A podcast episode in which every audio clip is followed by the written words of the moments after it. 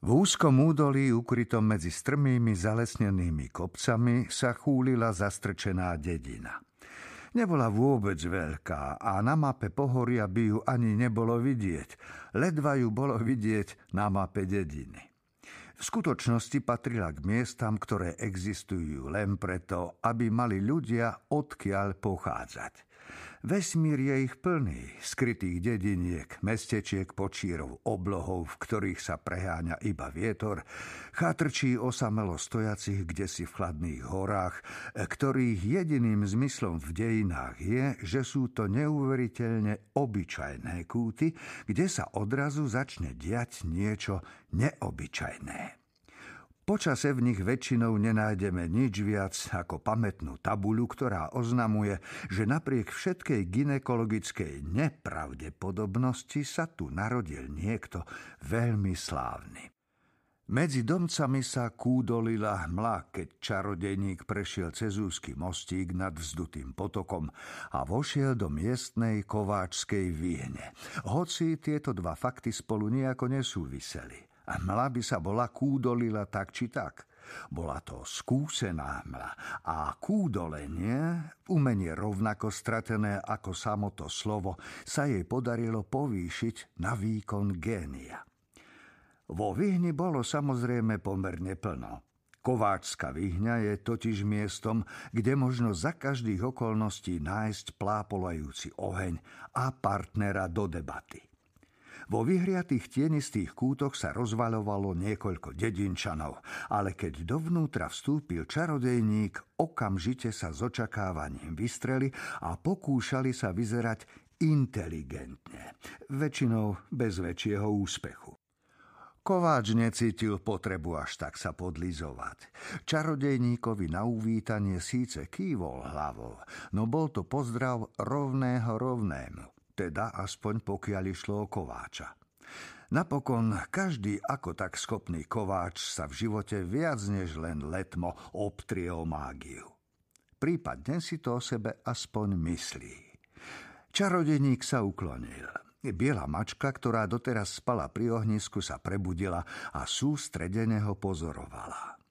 E, ako sa volá toto miesto, dobrý človeče? spýtal sa čarodejník. Kováč pokrčil plecami. Horné prtience, zašomral. Horné čo? Prtience, zopakoval Kováč a tón jeho hlasu vopred varoval každého, kto to chcel nejako komentovať. Čarodejník sa nad tým zamyslel. Meno, za ktorým sa bez pochyby skrýva nejaký príbeh, povedal napokon. Za iných okolností by som si ho veľmi rád vypočul, lenže teraz sa chcem s tebou porozprávať o tvojom synovi, Kováč. O ktorom? spýtal sa Kováč a zvedavci v kútoch sa zakychotali. Čarodejníkovi zahral na perách úsmev. Máš sedem synov, nie je tak? A ty sám si bol 8. syn. Kováčovi zmeravela tvár. Obrátil sa k ostatným dedinčanom. V poriadku, chrúňovia, tuším prestáva pršať, povedal. Practe sa odtiaľto. Ja tu nás s pánom so zdvihnutým obočím pozrel na čarodejníka. Starý peniaz, predstavil sa čarodejník. E, tu na s pánom peniazom máme rozrobenú dôležitú debatu. Neurčito zamával kladivom a neuspokojené publikum sa neochotne vytratilo. Len sa cestou ešte obzeralo ponad plece pre prípad, že by čarodejník predviedol niečo zaujímavé. Kováč vytiahol z podlavice dva stolčeky. Z kredenca vedľa nádoby s vodou vylovil fľašu a do dvoch drobnučkých pohárikov nalial číru tekutinu.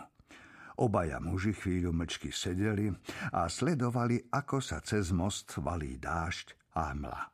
Prvý sa ozval Kováč. Viem, ktorého syna máš na mysli. Babka je akurát teraz pri mojej žene. 8. syn 8. syna. Hm, samozrejme. Akože zišlo mi to na um, ale ak mám byť úprimný, kto vie, koľko som sa tým nezaoberal. Takže tak, čarodejník v rodine. Hm? Si bystrý, došlo ti to, prikývol starý peniaz. Biela mačka zoskočila z posedu. Ladne prešla podlážke, vyšvihla sa čarodejníkovi dolona a skrútila sa tam do pohodlného klopka. Čarodejníkové vycivené prsty ju neprítomne pohľadkali. Takže tak, zopakoval Kováč. Čarodejník v horných prtiencoch. Hm?